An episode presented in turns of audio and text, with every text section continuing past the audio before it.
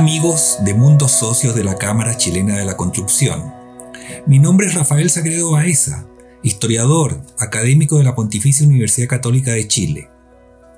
Los invito a escuchar el siguiente podcast sobre la presidencia de la República en la historia de Chile. Una breve explicación de una institución fundamental por su significado y por las diferentes acciones, maneras de gobernar y personalidades que la han ejercido o encarnado. Presidente de la República es el nombre más conocido y que más frecuentemente se utiliza para referirse a la persona que ejerce el cargo de jefa o jefe de Estado.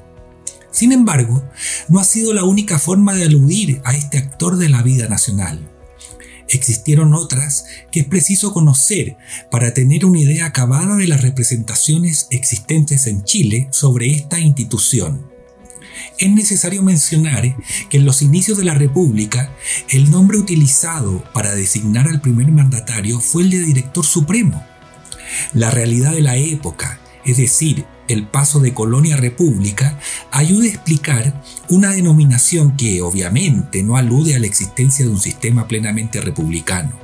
En realidad, esta designación refiere a que una sola persona domina y ejerce el poder en un régimen de contornos imprecisos y apremiado por las urgencias militares provocadas por las luchas de la independencia.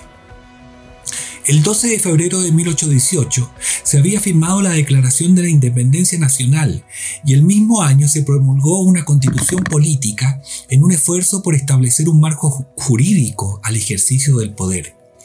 La constitución de 1818 entregó al director supremo, Bernardo Higgins, amplias atribuciones, sin fijar una fecha precisa para el término de su mandato. Estableció la existencia de un Senado que ejercería el poder legislativo y organizó tribunales de justicia, delineando así el futuro poder judicial. Durante la administración de O'Higgins se organizó la hacienda pública y se llevaron adelante iniciativas de carácter social, buscando mejorar la condición del pueblo. Pese a que la obra del gobierno representó un adelanto en muchos aspectos, su acción no estuvo exenta de problemas.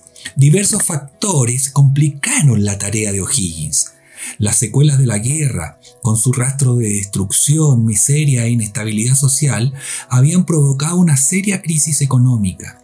La escasez de recursos con los cuales afrontar los gastos militares obligaron al gobierno a imponer contribuciones forzosas y a levantar empréstitos muy impopulares entre la población ya empobrecida por el esfuerzo militar.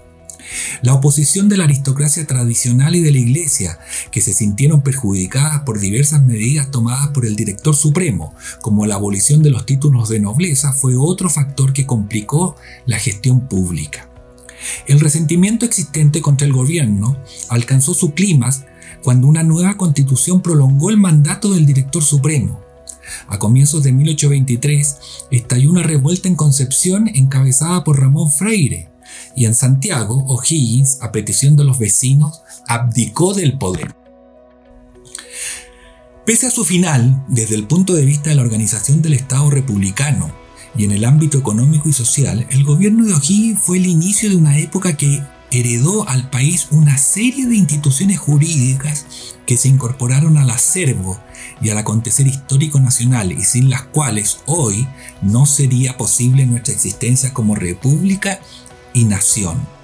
En estos años se afianzó el concepto de soberanía popular, lo que significa que es el pueblo el depositario del poder y que éste lo delega en las autoridades que ejercen el gobierno. Se confirmó el concepto de la división de poderes y de la existencia de los derechos individuales. Además se establecieron garantías individuales como los derechos a la libertad, la igualdad, la propiedad y el recurso de amparo todos elementos básicos sin los cuales la libertad estaría amenazada. Pero también se configuró la presidencia de la República como institución y las alternativas que terminaron con el cambio de nombre del jefe del Poder Ejecutivo representan una ilustrativa oportunidad para conocer el significado que original e idealmente se atribuyó a la denominación presidente de la República. El nuevo título se instituyó el año 1826, luego de la renuncia del director supremo Ramón Freire, cuando el Congreso Nacional, convocado para discutir una nueva constitución política, se vio obligado a resolver el problema de la sucesión del jefe de Estado. En la discusión que motivó el asunto, unos hablaban de la elección de presidente, algunos de la de supremo magistrado y otros de la de director o presidente, todo en medio de un debate sobre si el sistema federal o el unitario era la mejor forma de organización para el país. Una explicación para la indefinición sobre el nombre del jefe de Estado es la que ofreció un diputado, si la república se declara por el sistema federal, será presidente el que rija, y si por el unitario, director. Como el Congreso que decidió el cambio fue el mismo que dictó las leyes federales, se puede sostener que el nombre de presidente para el jefe de Estado estuvo asociado también al federalismo. En este contexto, y considerando que el sistema federal fue visto entonces como que garantizaba mejor la libertad y la prosperidad, resulta que desde sus orígenes la presidencia de la República fue concebida como garantía para los valores asociados a ella. Así, desde la época de la independencia, el título de presidente pretendió representar la consolidación de la existencia republicana del país, la libertad y la materialización de la división de los poderes públicos, esto último uno de los requisitos fundamentales del régimen representativo. Fue la inestabilidad que se experimentó luego de la abdicación de O'Higgins, cuando se sucedieron los gobiernos y los caudillos en medio de una situación de crisis política, económica y social, la que llevó a delinear otras responsabilidades para el presidente de la República. Desde por lo menos 1826 en adelante aparecieron llamados a otorgar poderes extraordinarios al Ejecutivo para que pudiera sofocar la anarquía, evitar las innovaciones consideradas peligrosas, combatir las ideas jugadas peregrinas, eludir las intrigas y aplacar las pasiones. La urgencia de establecer una administración sólida fue uno de los principales objetivos de los constituyentes, que luego del triunfo conservador de 1830 redactaron la Constitución de 1833. La nueva Carta Fundamental hizo del jefe de Estado un poder absoluto, verdadero monarca bajo forma republicana, cuyas atribuciones incluso diluían la separación de poderes. De esta manera, y desde temprano en la vida republicana, la figura del jefe de Estado se asoció también con el propósito esencial de hacer guardar la ley y la tranquilidad como garantías de la existencia republicana de Chile. Interpretación perfectamente consecuente con las características del régimen político instaurado en 1830, uno de cuyos objetivos supremos fue asegurar el orden gracias a la existencia de una autoridad fuerte. El inicio de la década de 1840, después de años de división provocados por el autoritarismo portaliano, fue promisorio. Se convocó a elecciones presidenciales para el año 1841 y en ellas triunfó el general Manuel Bulnes, cuya popularidad se basaba en la victoria obtenida por Chile en la guerra contra la Confederación Perú-Boliviana.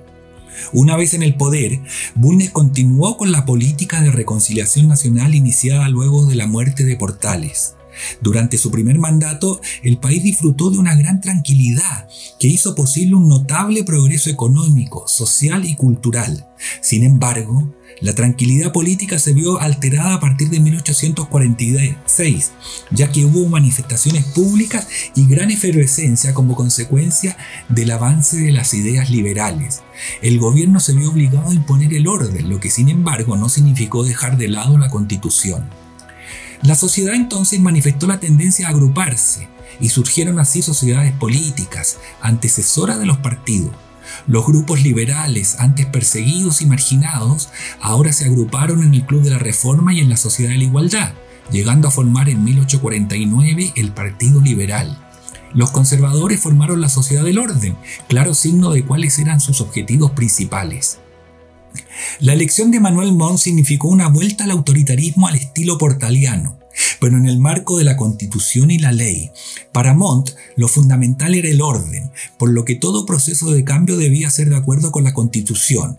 Como esta no facilitaba la evolución y la presión liberal era creciente, el gobierno debió recurrir a facultades extraordinarias y estado de excepción para lograr imponerse. Hasta mediados del siglo XIX, el predominio de los sectores conservadores hizo imposible cualquier reforma de la Constitución. Sin embargo, en la segunda mitad del siglo se hizo evidente la necesidad de readecuar las instituciones políticas y sociales a la nueva realidad, la cual ameritaba nuevas instituciones. Fue durante la presidencia de José Joaquín Pérez, entre 1861 y 1871, que se llegó a crear conciencia de la necesidad de modificar la constitución de 1833 y disminuir el autoritarismo presidencial. El pensamiento liberal, fomentado por la burguesía, influyó en la institución de un régimen de carácter parlamentario, tendencia que se muestra en Chile desde 1861 en un comienzo con inseguridad y altibajos, luego con más fuerza para quedar definitivamente establecido en 1891.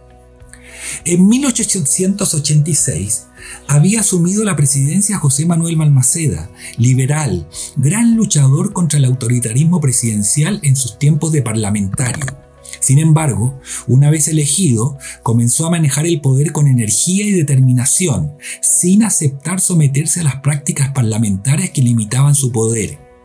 Esta posición del presidente lo enfrentó incluso a su propio partido, el liberal, el cual lo abandonó a solo meses de haber asumido el cargo.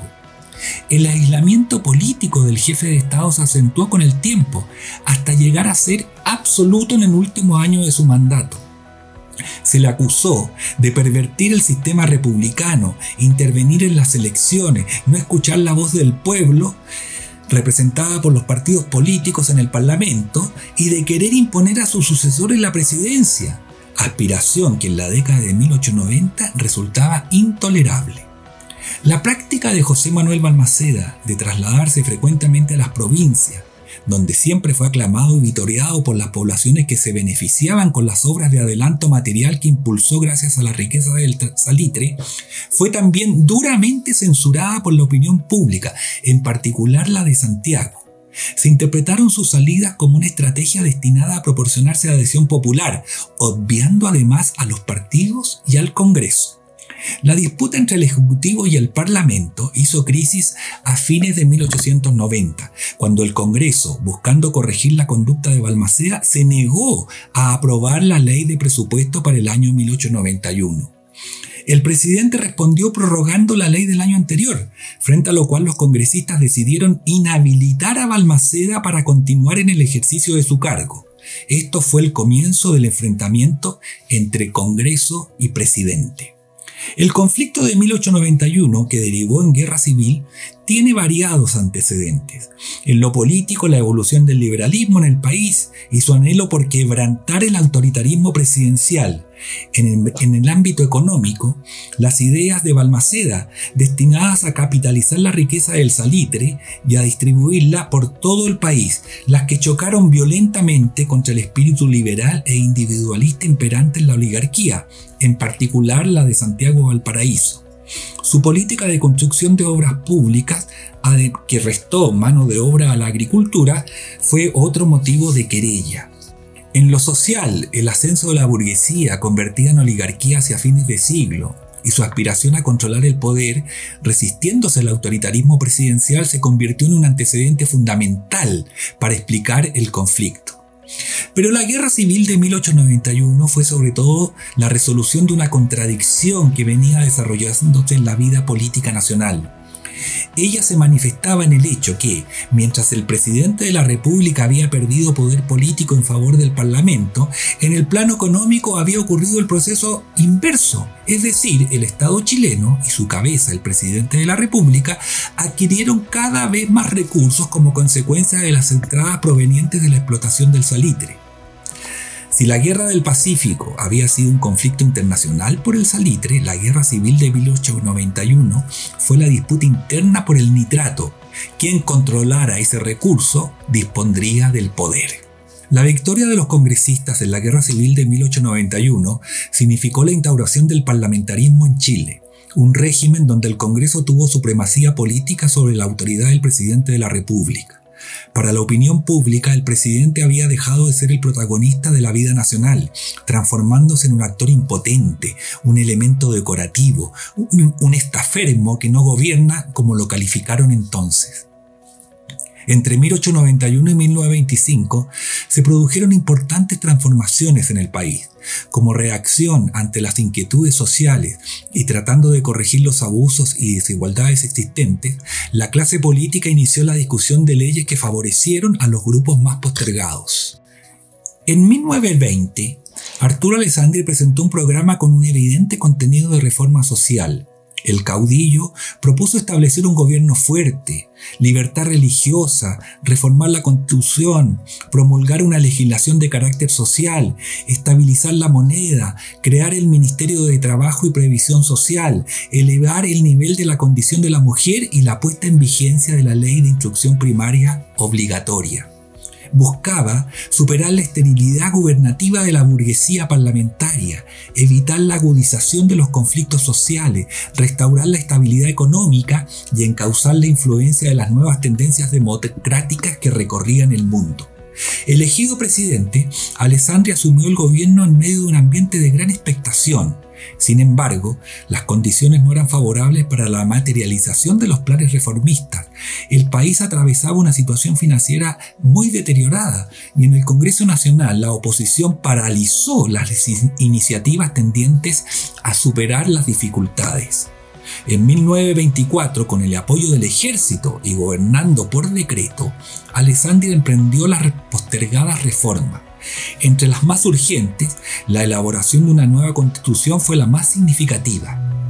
La constitución de 1925 significó acabar con el régimen parlamentario y restablecer el régimen presidencial, ahora más moderado. Junto con la separación de la Iglesia y el Estado, incluyó nuevas garantías constitucionales de carácter social, aseguró el derecho al trabajo, limitó los derechos de propiedad en el caso de necesidad social y amplió los deberes del Estado en salud y educación. Así, en la década de 1930 se impulsó un modelo de desarrollo económico que tuvo como objetivo fundamental la sustitución de importaciones y el mejoramiento de los niveles de vida de la población.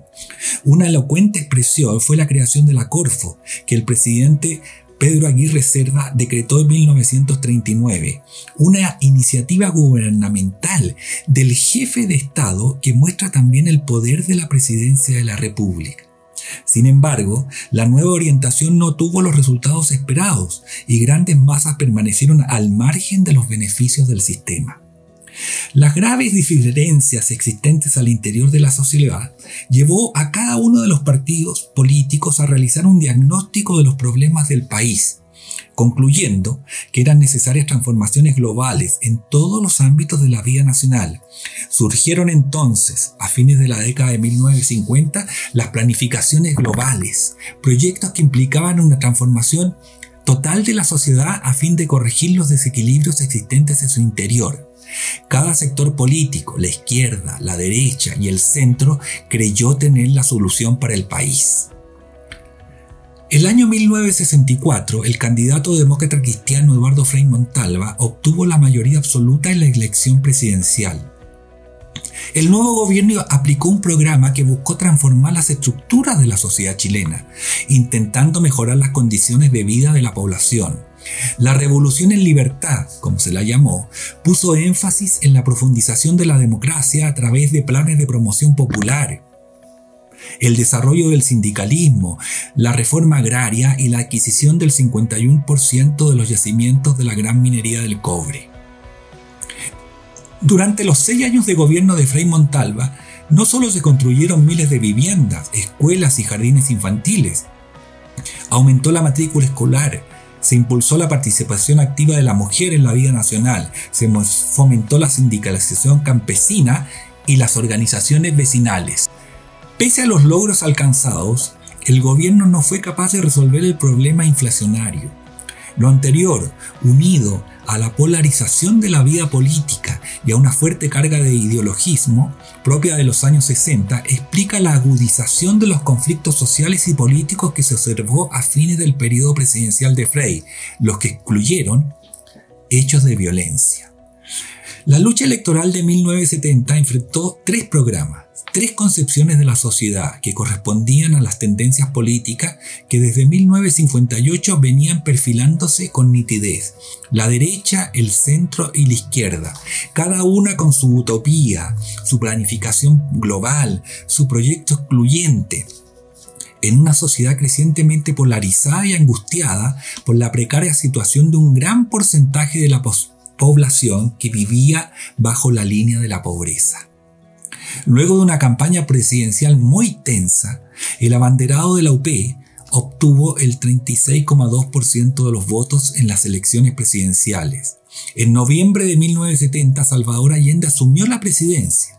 Su gobierno, el primero declaradamente de izquierda que había en el país, inició entonces su vía chilena hacia el socialismo. En sus primeros meses, el nuevo gobierno avanzó en su programa de expropiaciones y nacionalizaciones de su plan económico.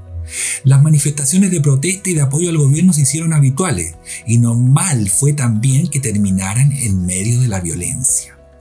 A lo largo de 1973 las tensiones políticas se acentuaron, la violencia no disminuyó y las posibilidades de acuerdo se alejaron, todo en medio de una profunda crisis económica, social y política. El, sistema se mostró incapaz de superar la situación y el régimen democrático comenzó a desmoronarse. En un último intento por salvar la crisis, se iniciaron conversaciones entre el gobierno y la oposición que fueron un fracaso, entre otras razones porque la presidencia no daba confianza a sus interlocutores. Entre tanto, sectores de la oposición comenzaron a acercarse a las Fuerzas Armadas, intándolas a acabar con la unidad popular y poner fin al mandato de un jefe de Estado muy discutido por la opinión pública. El acceso al poder de los militares en 1973 no fue un hecho aislado en el contexto de la historia de Chile y tampoco fue inédito en el concierto latinoamericano de la época. Cada una de las Fuerzas Armadas de los países americanos que tomaron el poder político Argumentaron varias razones, sin embargo, comunes a todas fueron la necesidad de restablecer el orden y modificar los sistemas políticos imperantes, recuperar las economías de situaciones críticas y hacer frente a las amenazas totalitarias que la doctrina de la seguridad nacional representaba en el marxismo. Estos elementos, más los factores locales, explican la llegada al poder de los militares chilenos en 1973.